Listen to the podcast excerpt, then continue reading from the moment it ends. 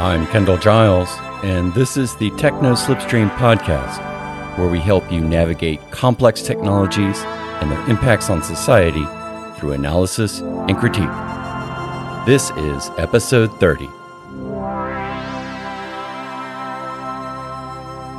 So, Michelle Milkowski from Washington State, like many of us, wanted to invest her money wisely to help provide for her family. According to the NPR story, the hype around cryptocurrencies caught her eye, and she increasingly became interested in the skyrocketing Bitcoin valuations. She missed out on the first surge in Bitcoin prices back in 2016, but when she recently saw commercials targeting those afraid of missing out on buying the cryptocurrencies, starring quarterback Tom Brady, supermodel Gisele Bündchen, and actor Matt Damon, she started buying different cryptocurrencies, including Bitcoin, Ethereum, and a so called stable coin named Luna. But then, when the cryptocurrencies recently started crashing, today the total valuation of all cryptocurrencies is about $1 trillion, down from a peak of $3 trillion. Michelle panicked and cashed out, losing about $8,000. While Michelle's situation is not unique, there is a key sentence in the NPR article that I wanted to highlight. Speaking of those commercials the celebrities were making about the urgency and need to invest in cryptocurrencies, the article says that those ads included little to no explanation of crypto and how risky the unregulated asset is. The key word here is risk. We might not be able to understand why Michelle was bad at assessing the risks associated with cryptocurrencies. Given the temptations around each one of us in the world and the decisions we need to make in our lives about what paths to take regarding future events, it might at least be worthwhile to try to get a better understanding of risk. And so, for this podcast episode, I wanted to do a deep dive on exactly that the history of, and just what do we mean by risk. We'll do this by diving into the book Against the Gods The Remarkable Story of Risk, written by Peter Bernstein. Okay, let's dive in. Today, in organizations and in management, we automatically assume that we need to get a handle on uncertainty in some product development process or when making a large business acquisition by performing a risk analysis as part of due diligence. Risk experts today likely would try to quantify the risk of some future event using two components the probability of that event happening, as well as the impact of the event. Today, we understand both components are necessary. After all, the chance of getting struck by lightning is very small, but because of the big impact, pun intended, we know to head indoors during a thunderstorm. However, even today, there is not just one way to define or quantify risk. But as this book makes clear, risk, as the idea that we can try to make something uncertain and unknowable, at least more identifiable and understandable, is a modern concept. The point is that today we center ourselves in relation to the future. We try to quantify what is to come in order to give ourselves agency for our choices and decisions. Whereas in the past, we had quite a different relationship with our cosmic timeline. So the story of the ideas around risk and their evolution in our cultural timeline is one main element of the book. Another main element is the tension between those in society who believe risk can be quantified by looking at the past, and those in society who believe an uncertain future is best known through our subjective degrees of belief. So, where to begin? The book takes us back to the story of Pontius Pilate's soldiers casting lots for Jesus' robe he wore on the cross, and to the story of the Earl of Sandwich inventing the snack called, you guessed it, the sandwich, so the Earl could stay at the gambling tables, and to the story of George Washington hosting game nights in his tent during the American Revolution. The point is that humans have loved to play at gambling games especially games of chance with cards and dice. Note here my use of games of chance as opposed to games of skill. A game of dice depends on chance, whereas a game of poker also involves elements of skill. Yet in early societies, such as to early Greek society, chance was not known as a form of what we would today call probability. Instead, your chance at winning a game depends on your fate or on a favor from the gods. Yet the Greeks also knew about proportion, such as the golden mean, that govern the proportions of famous buildings, such as the Parthenon. Fibonacci began working out the numbers behind those proportions, giving us today the eponymous Fibonacci series. Other early cultures, too, were busy with numbers, such as the Hindu Arabic number system, and especially their development of the concept for the number zero. And the word we know and love today, if you are a follower of this podcast, algorithm, comes from the very name of a famous Arabic mathematician. Yet, despite these impressive achievements, those early cultures had no concept of probability or risk. The author says, Why, given their advanced mathematical ideas, did not the Arabs proceed to probability theory and risk management? The answer, I believe, has to do with their view of life. Who determines our future? The fates, the gods, or ourselves? The idea of risk management emerges only when people believe that they are to some degree free agents. So advancements and developments had to wait until, say, the years 1200 to 1700 to provide our next step on the way to our modern conceptions of risk. During the Renaissance, ideas of proportions brought realism to paintings, double entry bookkeeping brought precision into financial transactions, and games of chance were taken from the gods and brought to the domain of probability. Figures such as Galileo, Leibniz, Pascal, and Fermat developed mathematical essays to solve problems in throwing dice, geometry, and algebra. Philosopher Ian Hacking said that Pascal, in particular, is called out for founding the theory of decision making, deciding what to do about some uncertain choice or event. As the book notes, Making that decision is the essential first step in any effort to manage risk.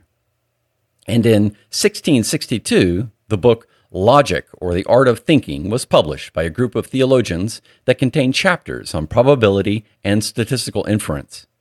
More importantly, it included the idea that a decision about some uncertain choice or event should not be based on probability alone. Fear of harm ought to be proportional, not merely to the gravity of the harm, but also to the probability of the event. And as the 17th century came to a close, advancements in calculating life expectancies in cities were key for burgeoning insurance industries in London, and forecasting became an essential tool for entrepreneurs trying to create profitable enterprises all around the world. The next 200 years, from 1700 to 1900, saw key developments in our understanding of risk and measurement. And critical to this understanding was that decisions about risk must involve two conflicting components the objective facts and our subjective beliefs. Mathematician Daniel Bernoulli in the 1700s attacked conventional ways of quantifying risk based on a calculation known as expected value. One can calculate the expected value of a six sided dice roll based on the sum of each possible dice roll result multiplied by the probability of actually getting that result. Thus, to the statistician, the expected value of a dice roll for me is the same as for you. The expected value doesn't change based on who is rolling the dice. Yet, Bernoulli realized this pure quantitative scheme is fine for games of chance, but don't work for real life events because the meaning or utility of a particular event changes for each person. Some people are happy to fly in a plane, yet others think flying is too unsafe and will instead opt for driving in a car, despite the fact that driving in a car is less safe than flying in a plane. Bernoulli quantified this idea related to finance with the following The utility resulting from any small increase in wealth will be inversely proportionate to the quantity of goods previously possessed. You may be familiar with the common financial advice that recommends investing in riskier stocks for younger people and more conservative stocks for older people. The idea is that if you are young, you are not likely to have much money and so don't have much to lose by betting on risky stocks. Whereas if you're older, You want to focus less on making money than keeping the money you already have. Anyway, you can thank Bernoulli for that advice. In addition to Daniel Bernoulli's work, his uncle Jacob Bernoulli devised the law of large numbers, which gave assurances for the closeness of the average of a random sample to the theoretical average, even if that theoretical average is unknown. This point is crucial because if we are to ever get a handle on uncertainty in the real world, as opposed to games of chance, we need to be able to say something about a true but unknown value from just a limited sample. Similarly, French mathematician Abraham de Moivre developed what is now known as the normal distribution, which is sometimes referred to as the bell curve. This curve is fundamental to understanding the likelihood of observing values that deviate from the distribution mean. Essential, for example, in manufacturing quality control processes. And Thomas Bayes gave us ways to update our predictions based on new observations. Others during this hotbed time period also contributed to mathematical refinements about inference and calculating probability with numbers. People such as Carl Friedrich Gauss, Marquis Pierre Simon de Laplace, Francis Galton, and Karl Pearson. Yet all of those calculations and models and theories carried significant assumptions, most often not found in the real world, such as the requirement of independent random trials, rational decision makers, and that the past is a reliable guide to the future. As the author Bernstein says, until we can distinguish between an event that is truly random and an event that is the result of cause and effect, we will never know whether what we see is what we'll get, nor how we got what we got. The essence of risk management lies in maximizing the areas where we have some control over the outcome while minimizing the areas where we have absolutely no control over the outcome and the linkage between effect and cause is hidden from us. So, this brings us to the years 1900 to 1960 in the book. A pivotal voice in this time period is economist John Maynard Keynes, a member of Time magazine's list of the 100 most influential people of the 20th century. Keynes understood that the past is not a reliable guide to the future. Quote, the characteristics assumed by the classical theory happen not to be those of the economic society in which we actually live, with the result that its teaching is misleading and disastrous if we attempt to apply it to the facts of experience. Keynes felt that any theory that ignored uncertainty was a useless theory and he also provided the clearest discussion of what uncertainty means. Quote, By uncertain knowledge, I do not mean merely to distinguish what is known for certain from what is only probably. The game of roulette is not subject in the sense to uncertainty. The sense in which I am using the term is that in which the prospect of a European war is uncertain, or the price of copper and the rate of interest 20 years hence, or the obsolescence of a new invention. About these matters, there is no scientific basis on which to form any calculable probability whatever. We simply do not know. This is a subtle point that formed the basis for Keynesian economics, which influenced economic thinking throughout the world from about 1939 to 1979. In essence, because the past is not a reliable guide to the future, it means the future is not inevitable our decisions matter. Now, two other people who push back against the idea of a rational decision maker are Daniel Kahneman and Amos Tversky. They developed what is known as prospect theory, which won them the Nobel Prize in economics. The idea is that far from being rational agents, people make decisions in an asymmetrical manner depending on whether they are earning or losing money. People are emotional when we stand to gain money, we are essentially risk averse in our decision making. The book gives this example. Most people will reject a fair gamble in favor of a certain gain. $100,000 certain is preferable to a 50 50 possibility of $200,000 or nothing. Despite all the classical decision making models of human behavior, this is not the sign of a rational agent. But humans are even more irrational.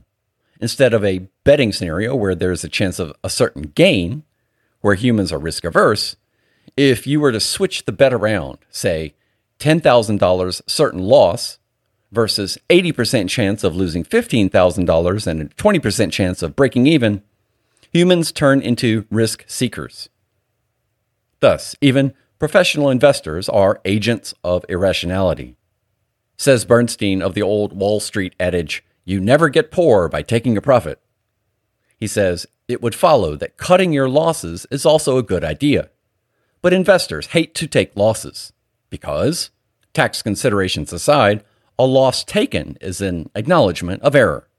Loss aversion combined with ego leads investors to gamble by clinging to their mistakes in the fond hope that someday the market will vindicate their judgment and make them whole. So, with this, to wrap things up, several points come to mind based on the book's look at the history of risk.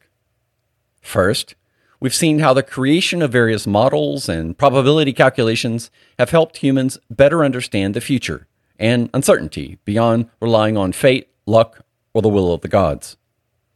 Yet there is a danger to an over reliance on our quantitative skills, like wearing seatbelts or driving a large tank uh, makes us more aggressive drivers. We might be more willing to take risks we otherwise would not have taken.